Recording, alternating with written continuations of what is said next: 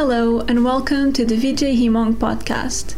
Today we are joined by Naval Daver from University of Texas M D Anderson Cancer Center, Eunice Wong from Roswell Park Comprehensive Cancer Center, and Felicitas Thol from Hannover Medical School.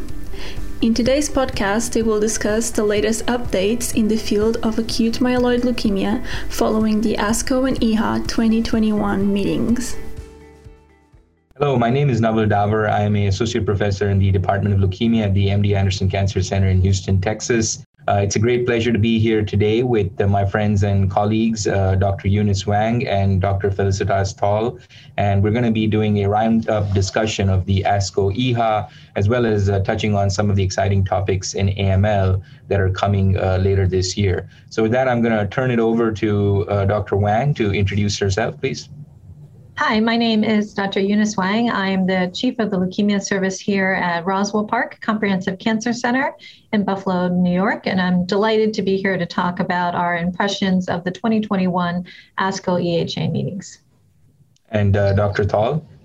Hi, my name is Doctor Felicitas Thol. I'm uh, an attending physician at Hannover Medical School in Germany, in Hanover.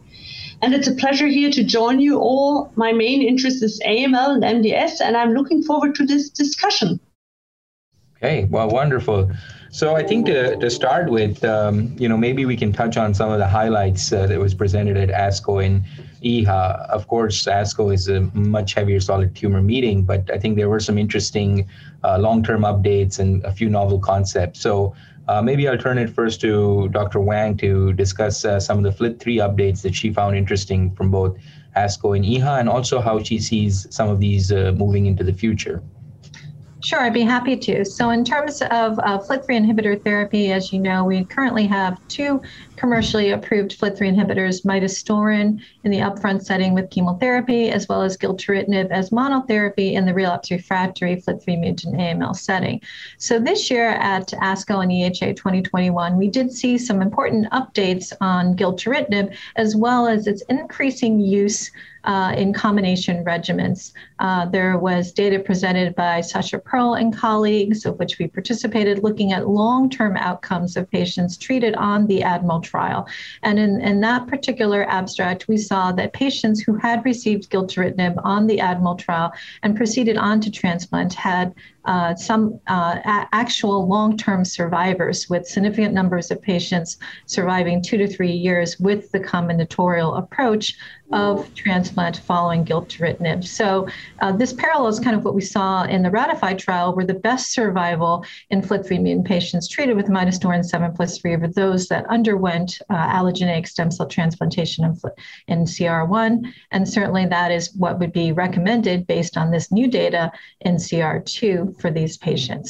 Uh, we also saw gilteritinib being used more and more, however, in combination therapy. There is phase one data presented by Prats and colleagues with the final results of their phase one B study, looking at uh, thirty-eight patients with F L T three mutant disease treated on uh, that study with gilteritinib in combination with cytarabine and anthracycline-based chemotherapy. Uh, this combination was very well tolerated, uh, did not seem to be dependent on anthracycline chosen, uh, although the number of patients was very small, and importantly resulted in very high M R D negative uh, rates as detected by a F L T three M R D assay performed at successive time points. I believe at the time after second consolidation, eighty-five percent of patients were considered F L T three M R D negative, uh, and this has laid the groundwork for a precog study as well as phase three study in Europe, Uh, comparing gilteritinib seven plus three with our standard midostaurin seven plus three in the newly diagnosed setting. Lastly, don't want to leave out my esteemed colleagues at M D Anderson who presented uh, their data um, as well as with other colleagues on uh, combinations of uh, gil- gilteritinib plus venetoclax and combinations of triplet therapy using a F L T three inhibitor and H M A as well as venetoclax uh, for the relapse refractory setting. I'll turn this back to Doctor Daver to discuss the uh, gilteritinib and venetoclax studies, but just suffice it to say that in the relapse refractory setting, doublets or even potentially triplets are appearing to be able to be given with some degree of myelosuppression, which is manageable, uh, with very high response rates in the relapsed refractory setting, even more, uh, up to one hundred percent response rates in the newly diagnosed setting. Yeah, thank you very much, Doctor Wang. I think it's it's a good problem we have nowadays as to what doublets and, and triplets to apply and, you know, how to optimize them. And absolutely, you know, with the venetoclax gilteritinib, which is a multi-center study that uh, we participated in, Jessica Ardman presented the updated data at the E H A meeting. This was in relapsed refractory F L T three, and most of these patients, seventy percent had had one or more prior F L T three inhibitors. So we know seven, eight years ago, we would be expecting a response rate of ten to twenty percent, you know, with available therapies. And it was very promising to see that in this study, we had a eighty percent uh, C R C rate, which included count recovery and marrow remissions. Half of these were with count recovery, half of these were marrow remission. But as you mentioned, I think the focus, especially in F L T three, maybe I D H and N P M one, is moving much more towards molecular annotation of responses rather than just is this C R, C R I, M L F S. And what we're seeing with these combinations is, at least when we compare them to historical single agent gilteritinib, quizartinib data, the molecular clearance rates seem to be much higher, sixty, seventy percent compared to about twenty, thirty percent. So hopefully these combos will be emerge over time to be the next approaches. I think one has to be very careful with myelosuppression. I think especially physicians who may want to try this in the community or in smaller academic centers, I think it would be very important to communicate with one of your local experts who have done this, published it, or have a lot of experience with it, because there are a lot of nuances that are not presented as regarding early bone marrow, stopping venetoclax, use of growth factors, growth factors, dose reductions of gilteritinib, things like that. So I think these are very powerful regimens, uh, but that also means that they can also have severe myelosuppression toxicity if not uh, used appropriately. But I do think in the future, uh, doublets or triplets, and I don't know which one will emerge. Maybe in salvage, the doublet could be enough. Some of the data is suggesting, especially if you want to take them to transplant, maybe frontline, the H M A does have a blanket suppressive effect on other parallel mutations that could emerge. I think this is a learning curve, but I think we do need to highlight that these are quite myelosuppressive, and one has to be uh, very cautious and have expertise, uh, you know, in using them going forward. But I think overall interesting uh, future here for targeted therapies. With that, let me turn it over to Doctor Thol. Um, so Doctor Thol, there were some updates on the M R D approaches and prospective data now showing use of M R D from the E L N. And I think you are very familiar and participated in that. Could you please highlight and update what you thought was interesting there? Sure, thank you. I think it was really an interesting study with respect to N G S-based M R D, because we all talk about N G S-based M R D, but every group has its own assay. And every assay has its own unique level of sensitivity. And the question that the E L N working group for M R D really wanted to answer is, can we standardize it? Can we find a way to standardize it? And how can different labs work with the standardized protocol? So the study that was led by Michael Horza and myself Um, was a study that uh, where a lot of European groups as well as U S groups uh, participated, and every group got um, a standardized set of uh, samples, and they followed a certain protocol that was given as the standard protocol as well as their protocol that they use in-house. And uh, the bottom line of this analysis is that when you give a standardized protocol and a standardized way of analyzing this um, this uh, protocol, we get very, very similar outcomes. So basically, it is possible to standardize N G S-based M R D. And with a standardized protocol, it also appears that the sensitivity of level is much better than if everyone has its own kind of in-house protocol. So I think the way to for, look um, to go forward is really to have a standardized um, program for N G S-based M R D that should also be part of clinical trials, so that we all talk about the same thing. And Naval, I think you already touched an important point. We always look at what are um, markers doing during targeted therapies. And I think one of the challenges will be to follow clonal evolution, like especially with F L T three inhibitors.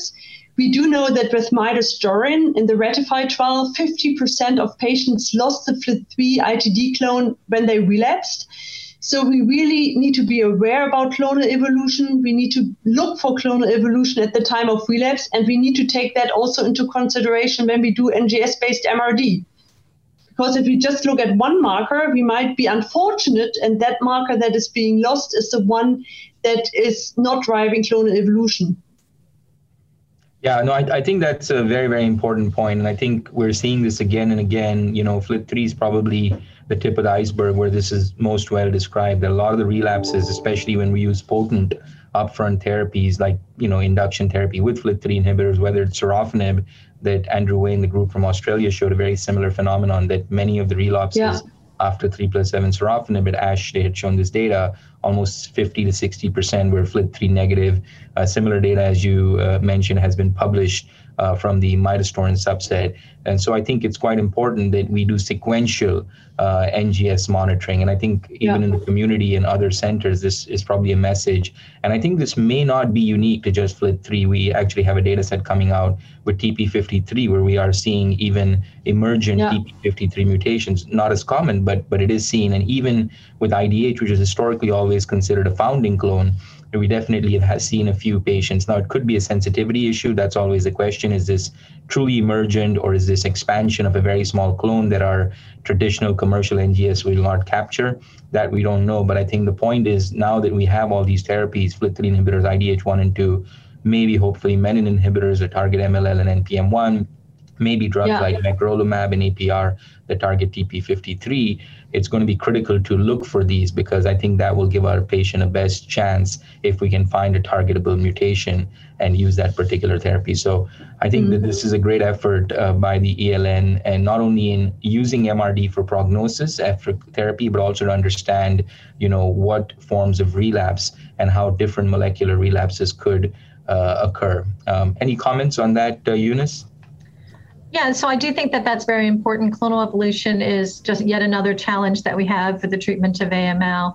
I think in the context of that, I think it's interesting to discuss the I D H inhibitor data, combining I D H inhibitor, I D H one plus azacitidine, enasidenib uh, plus azacitidine for treatment of I D H one and I D H two mutant disease. As you know, this was a trial where I D H one, I D H two mutant disease, uh, sponsored by Agios, uh, were randomized to receive either the I D H Uh, an, uh, inhibitor plus azacitidine versus azacitidine alone, uh, and looking at event-free survival, overall response, as well as biomarkers, and uh, including for enasidenib two H D and the variant allele frequencies. So somewhat disappointingly, uh, although there was significant improvements in overall survival, sixty to seventy percent as opposed to twenty or thirty percent with azacitidine alone, uh, and there was some improvement in event-free survival, overall survival was not significantly enhanced by using the combination mm. of azacitidine plus the I D H inhibitor. And that was very surprising, because given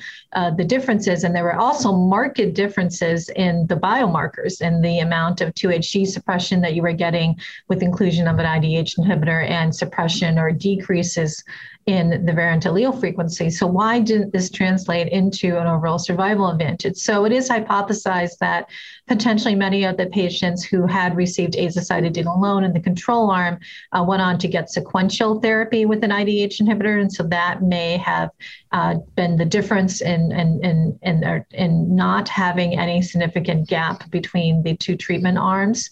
I don't think that we should necessarily view those as negative trials, but just as, um, as a important um, reminders that, you know, there is the biomarkers, and there's the molecular studies, and there's also, you know, the uh, the reality and, and what happens in the clinic.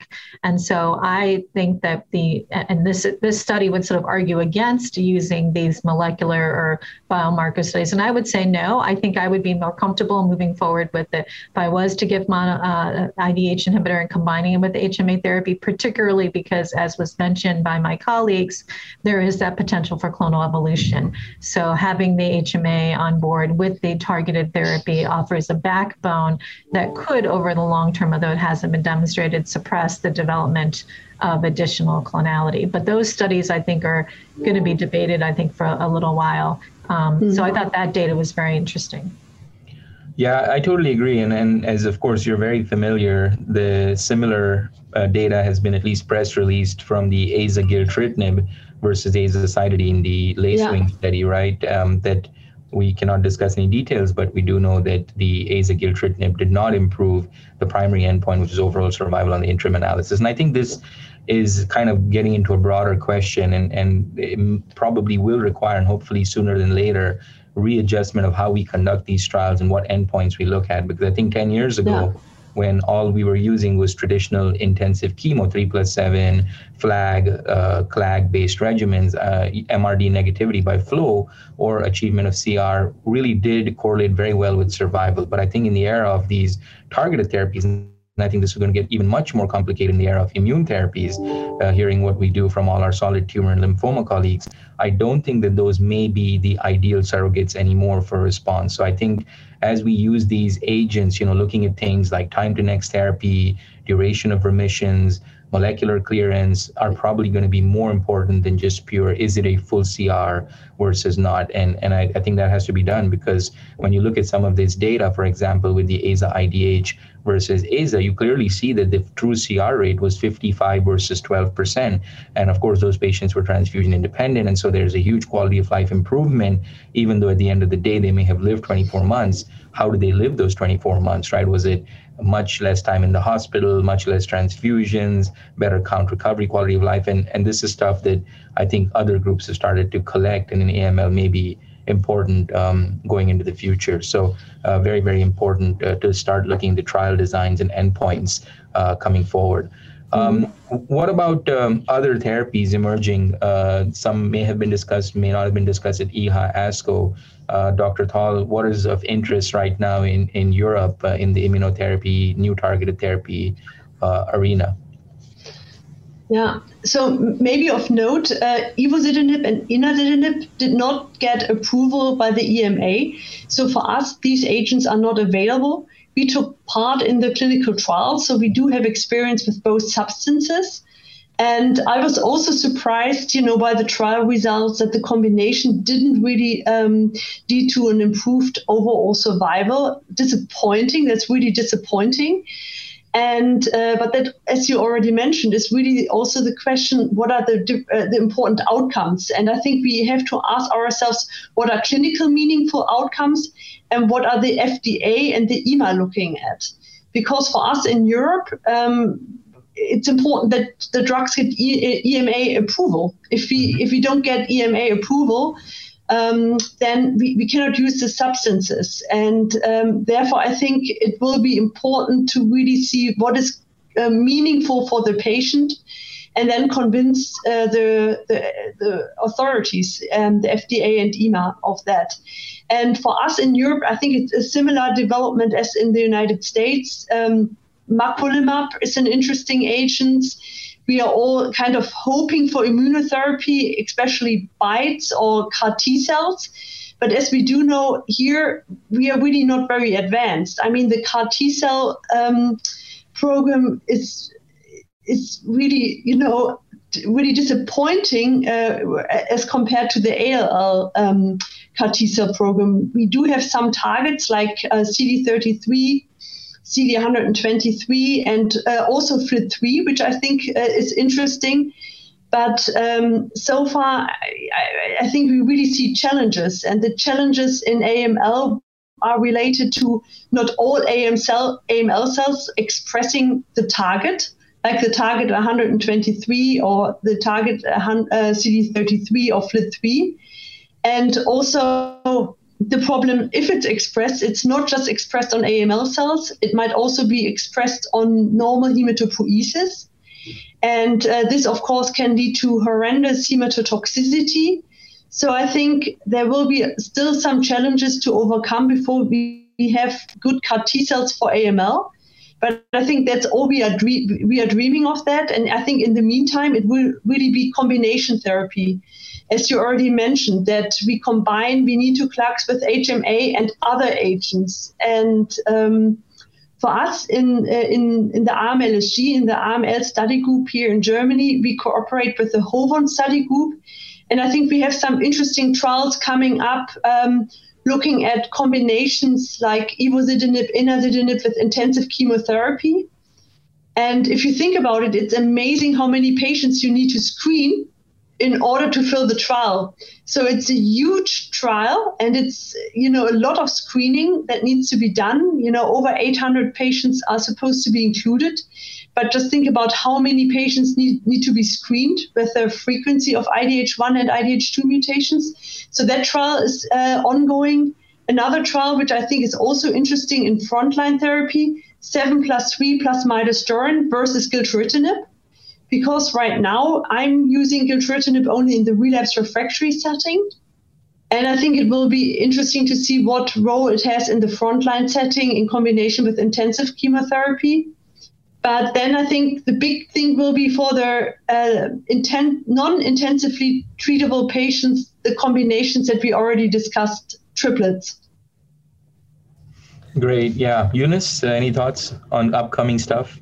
Um, okay. So I, I just wanted to focus on sort of a, a new targetable subgroup. So uh, N P M one mutant patients have uh, constitute up to twenty-five to thirty percent of our newly diagnosed patient population. And we know that that tends to be, um, as you mentioned with I D H, a founder mutation. But up until now, we've had difficulty in really using N P M one mutations other than knowing that they're a favorable prognosis to determine really uh, outcomes or, or targeted therapy for those patients. I think moving into the future, there's a couple of uh, new developments, which I'm, I'm sort of excited about for that, that subset of patients. One is the data uh, updated analysis from the uh, oral azacitidine QUAZAR phase mm-hmm. three study, which uh, presented by Doctor Doner and colleagues, uh, which demonstrated subgroup analysis of patients who had uh, benefited in, in the QUAZAR study from the addition or the, the use of oral azacitidine following induction consolidation chemotherapy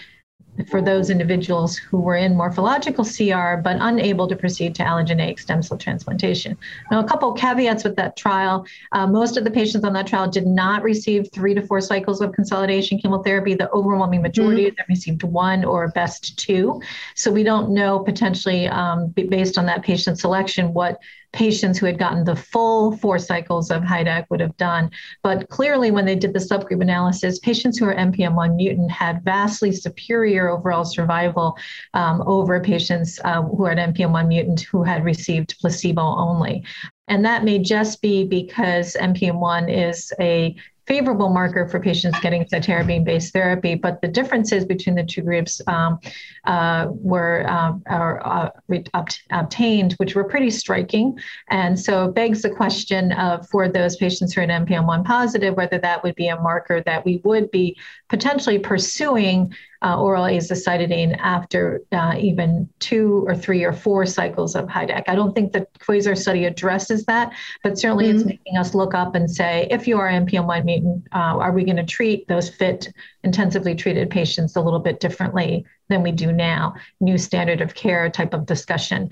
The other uh, interesting uh, development, which has been presented over the last few conferences, is really, as you mentioned, the use of menin inhibitors targeting the menin uh, epigenetic complex, which regulates transcription in patients uh, who are N P M one as well as uh, K M T two A rearranged. So no real data updates uh, at this meeting, but certainly there are two uh, menin inhibitors in phase one development uh, for both N P M one mutant and K M T two A rearranged, uh, one from Kura Oncology, the other from Syndax.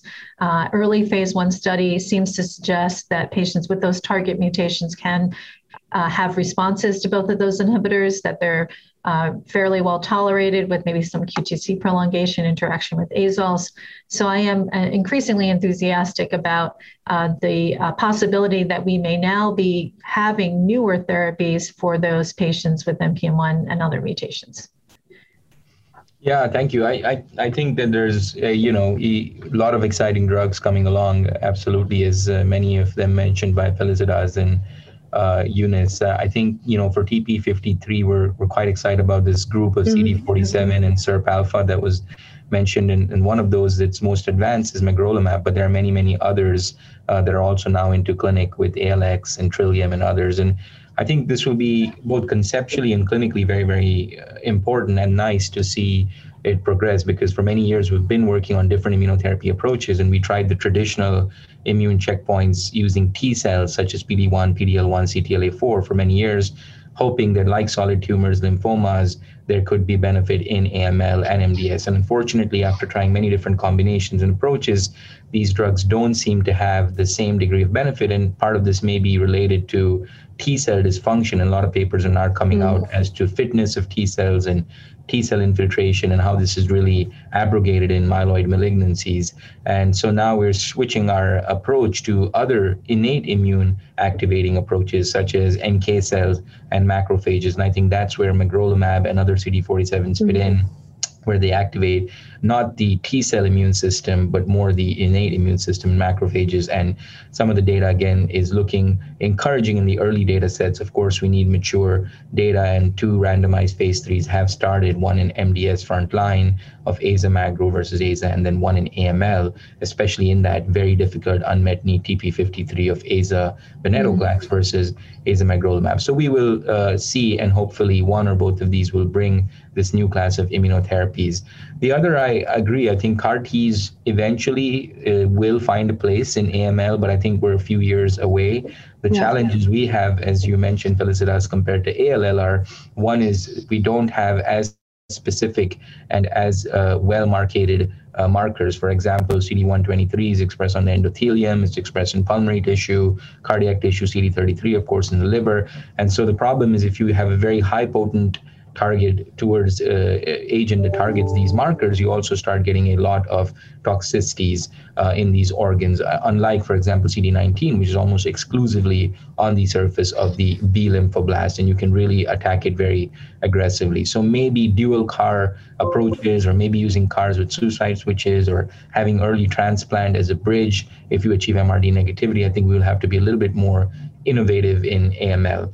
And then recently, I was quite interested to see some, it wasn't presented at ASCO, but there was a press release uh, using N K cell therapy in A M L. Mm. There's a group called FATE uh, with F D one fifty-six being their lead compound. And, and this is not a C A R, it's actually just high volume C D sixteen activated N K cells that are being infused. And uh, they released that they had five out of twelve C R C R Is in multiply relapsed A M L. And they actually showed data in lymphoma, which looked quite fantastic, nine out of eleven C Rs in multiply relapsed lymphoma using the same approach. So the question now is, do you really need a C A R, or could you mm-hmm. use high volume N K cells, do A D C C, target leukemia cells, and potentially get high responses without any of the C R S or ICANS or infusion reactions? So I think there's a lot to come Uh, in both immunotherapy and targeted. I completely agree with Eunice. I think the menin inhibitors, even though the data is very early, are clearly demarcating themselves as very, very active drugs, high potency, uh, you know, single agent activity, even in fourth and fifth salvage. Overall, well tolerated. Uh, many of them, the first two, Syndax and Uh, Kura, are in clinic. Others have started early clinical trials, Daiichi, J and J, and others. So uh, the data looks like these could be like I D H, F L T three, or maybe even more potent based on the fifty to sixty percent responses that are seen. And of course, again, quickly moving them into combinations, frontline, maybe adding them to H M A V, and all of these approaches uh, could be of interest. So I think a lot uh, that will be coming, you know, going forward uh, with these different um, drugs and approaches. Any other interesting I D thoughts or um, presentations? I know, Eunice, you mentioned that there was some long-term updated data uh, uh, with the gilteritinib. Um, what were your impressions of that overall, and how does it impact your practice, if any? Well, I think it's important when um, using some of these targeted therapies to continue to, to use these targeted therapies. I think, as you mentioned, there certainly are distinctions between the targeted therapies and, and conventional chemo. Conventional chemo, typically for intensive, we do a certain number of cycles and we stop. And I think with the, the targeted therapies, what we've seen is really the most effective approach is, as long as they maintain that clone, is to continue these drugs uh, for long periods of time. And we've seen studies looking at, you know, not only combining with upfront therapy, uh, you can continuing it during consolidation, and importantly now extending this post-transplant. And I think that in these patients mm-hmm. treated with gilteritinib long-term on the ADMIRAL study, almost invariably all these, and most of the majority of those patients went to transplant, but the common denominator is that they all stayed on their gilteritinib. Uh, and, and I have a patient who is a long-term survivor who post-transplant, who's on her uh, third year of gilteritinib maintenance with no evidence of disease. disease. So I think that the, that is uh, the importance of saying some of these targeted therapies may need to be continued indefinitely to have the, the mm. most efficacy. I think that we, uh, one of the, the things that is less exciting, um, but uh, is uh, looking at changing our backbone therapy uh, for some of these targeted therapies. Uh, we've seen the, uh, the emergence of oral hypomethylating agents is probably the most uh, practical and requested uh, agents in my clinic from both patients and community providers is uh, when can I start using oral azacitidine and oral decitabine uh, in place of parenteral H M A therapy for patients with M D S and A M L at every stage. And I think we are getting there. Obviously, the oral azacitidine is different pharmacokinetically from systemic azacitidine. So for those people who are thinking about this, please do not use oral azacitidine um, the same way that you would use uh, I V or sub-Q azacitidine. It's a completely different formulation, different pharmacokinetics. It's not the same drug. Uh, There are studies that are looking at some of those uh, in those settings, but clearly not a one-to-one substitution. In contrast, uh, the oral decitabine comp uh, compound has been shown in detailed pharmacokinetic analyses to be very equivalent one-to-one with the systemic or the I V decitabine. So for that drug, we use it for five days, similarly to our five days of uh, decitabine. However, in the U S at least, uh, the oral decitabine complex is not indicated for uh, newly diagnosed A M L. It's only indicated for high-risk M D S. And so there are a number of ongoing trials using one or both of these agents um, uh, and as a new backbone. Uh, we have a trial looking at the oral decitabine replacing azacitidine in combination with venetoclax. There's a number of maintenance studies. So that is on the horizon, but I think right now that we're not uh, using those off-label uh, just because of the potential risks, and definitely we're not using oral azacitidine as a substitute. We also saw data presented by Jessica Ardman again um, at the ASCO meeting with uh, a novel, sort of more potent uh, uh, new cytarabine, asp, asp, I don't remember uh, the name of it as new cytarabine formulation, um, which was studied as a single agent um, in unfit A M L patients and had very encouraging tolerability, safety profile, and high response rates, about thirty, forty percent, uh, was well tolerated. And, and as single therapy, again, may not represent the current standard of care, but gives us some potential about whether this novel uh, azacitidine could be a new backbone, uh, theoretically in combination with venetoclax or in some of the more upfront regimens, uh, flag or clag or something like that, uh, that we could be using in combination with and without uh, targeted therapy. Um, now, the only caveat with that being was that the Again, another quote-unquote negative study was venetoclax plus low-dose cytarabine, the V L A C trial. Um, there was no overall survival benefit in that, despite higher C R rates, overall response rates.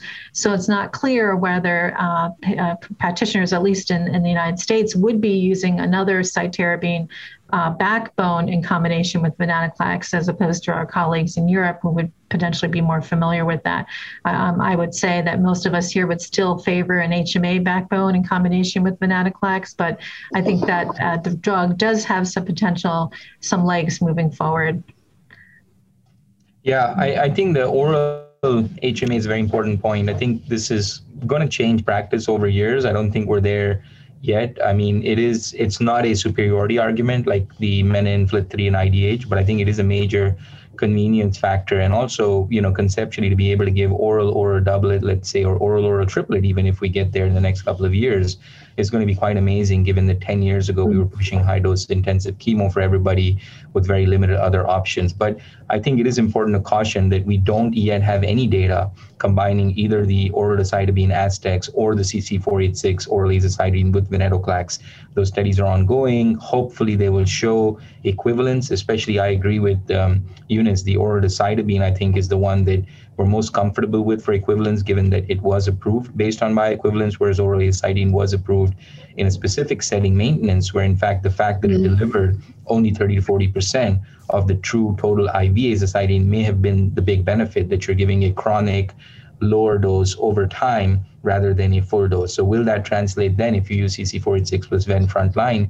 We don't know. We just have to, you know, wait for those data sets to emerge. But uh, let me turn this to Felicitas. So in Europe, how is the maintenance being viewed? Do you think this is something that will catch on big time or not mm-hmm. yet? Well, I think we, we do have now good data for the C C four eighty-six, and it has also recently been approved in Europe, so a little bit later than in the United States. So, but it's now available, and I think it's an interesting drug. We we took part in the trial ourselves, and I think the big decision now will be if you have a patient at the age of sixty-five who has, you know, some comorbidities, do you treat them with, or him with um, intensive chemotherapy followed by maintenance, C C four eighty-six, or do you choose Aza-Ven upfront?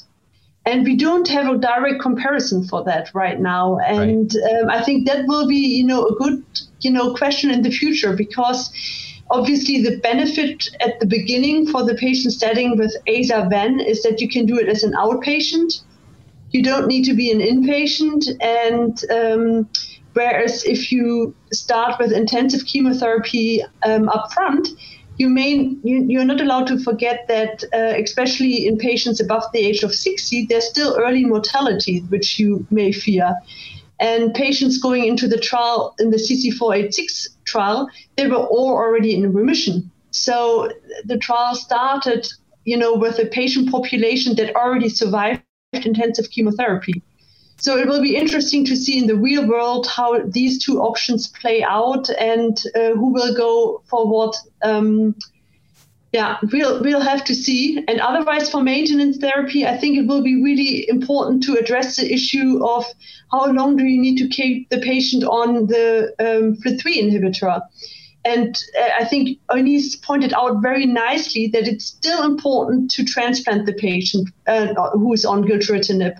Long-term cure is best achieved with um, allotransplant and possibly gilteritinib after allotransplant. And um, I think the SORA-MAIL trial, um, which I think was presented at ASH two years ago, pointed out quite nicely that post-allo T K I have a very important effect in F L T three I T D mutated patients, and that patients who are treated with sorafenib versus patients only treat, not treated with a T K I um, do better with the sorafenib. But what you can also see is once you stop the T K I, the, uh, the relapse occur again. So I think we, we are still not sure how long do you need to treat the patient Um, after stem cell transplantation with a T K I.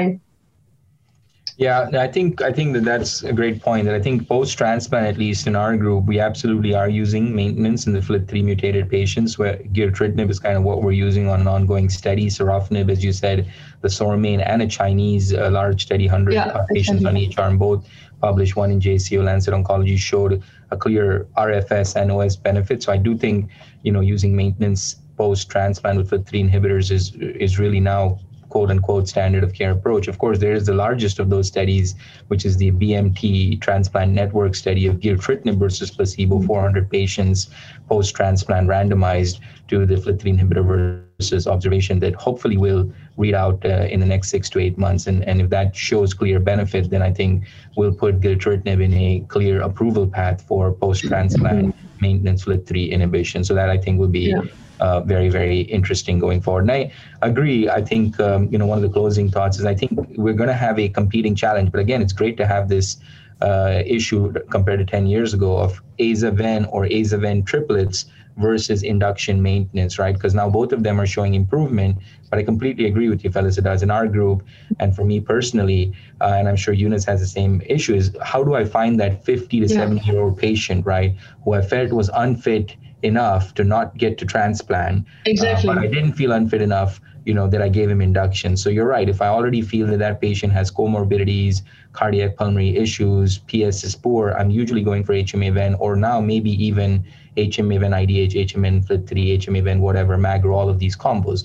Versus if I give intensive, then sure, there's a few people who fall apart with intensive chemo, five, ten percent, and cannot make it a transplant. But for the broad majority, yeah, I'm pushing towards transplant. So I think the next really critical trial will be if you give induction, you get a remission, then you do maintenance versus transplant. Could maintenance then in some way equate or replace transplant? But without that, yeah. we have had a big challenge. I mean, I really have not been able to find patients to start C C four eighty-six. Eunice, what's your experience there? So I do think that C C four eighty-six is an advantage for, the again, those select patients, fifty to seventy-five, who get intensive but can't go on to transplant. But I must point out that some people would argue whether uh, the oral azacitidine really represents a true maintenance drug, because a true maintenance drug in my in my mind is something that is like a, the A L L maintenance. So you take it for two to three years and the disease never comes back. Yeah. If you look at the data with the oral azacitidine and the QUAZAR study, one could argue that it just delays uh, the time at which people leave. And if If you take the terms out far enough, they uh, conjoin. So yep. the data with this trial looks a lot like the A Z A zero zero one uh, trial, where you gave azacitidine to patients who had M D S and you delayed the time uh, until they developed leukemic transformation and died, but everybody just died. So one could argue that the oral azacitidine also, everybody dies. They just, and, and the mm-hmm. curves do at the beginning, they separate and then they come together. So this is not truly maintaining the remission and yeah. curing people, just delaying it. So I would argue that uh, for these patients uh, who are fit enough for intensive chemotherapy, as Doctor Thol mentioned, Uh, the optimal is to go for a tra- allogeneic stem cell transplantation. Uh, the other question that gets asked a lot is, can I give uh, C C four eighty-six or oral azacitidine after ven-aza induction, right? So instead of an intensive mm-hmm. induction, giving them a less intensive induction as we move more and more towards that potentially being an option, particularly for uh, some patients, uh, is, is that going to be used in that setting? There's no data in that setting uh, yeah. for the use of uh, C C four eighty-six, uh, but that's the challenge that we get is as we're getting more people into achieving a response in the unfit category. What are we doing? Are we continuing both drugs? Do we drop one? Could we substitute an oral uh, H M A instead? I think there's a lot of questions. And I know we're, we're wrapping up, but I think one of the challenges that we're getting now is uh, who's the best patient for ven-aza induction? Should it be a younger fit patient with poor karyotype? Uh, what if the mm-hmm. patient has P fifty-three disease? Should we not be doing ven-aza? If they have a low variant allele frequency, should we be actually be doing cytarabine-based therapy and send them to transplant? Because we know that P fifty-three patients treated with ven-aza don't do well. What about the F L T three mutant patients? We know they can recur after ven-aza. Maybe we shouldn't be giving ven-aza to those patients, but with the with the so far presented negative LACEWING study, should we be giving a T K I in that population? So as our standards have changed and we have more options, um, uh, I think that we're you know now sort of questioning what is going to be our backbone. Um, I do agree for the younger fit patient, allotransplant still pr- provides, despite all of these targeted therapies and novel things, uh, really still provides the best curative therapy. Yeah, and and I think we don't have to feel bad about that, because look at myeloma. They have fifteen drugs and the best triplet and quadruplet. We don't want to be inferior auto- to myeloma. Yeah, I mean, and they and they continue to use autotransplant, right? I mean, yeah. uh, which is still, I mean, it's a total therapy. As long as you can get that median survival up to fourteen, fifteen years for a sixty plus patient, I think whatever we do to get there, you know, for today is, is sufficient. But I think with that, we'll wrap it up. It was a great discussion uh, of just not E H A ASCO, but also the global uh, scope of A M L and where things are heading. I think in the end of the day, when you, if you look at some of the recordings from ten years ago, this is fantastic. I mean, we would be talking about doses of anthracyclines and sixty versus ninety versus forty-five. And it's great now to be talking about the doublets and the triplets of targeted therapies and maintenance and, you know, new approaches. So a lot of progress. And thank you so much, Doctor Thol and Doctor Wang, for uh, joining us, and look forward to seeing you all soon. We hope you enjoyed today's podcast. You can follow us on Twitter at Vijay Himong to join in the conversation, and you can also visit vijay hemong dot com for the latest updates in the field. Finally, be sure to subscribe to Vijay Himong podcasts, which are available on Spotify, Apple, and Podbean. See you next time!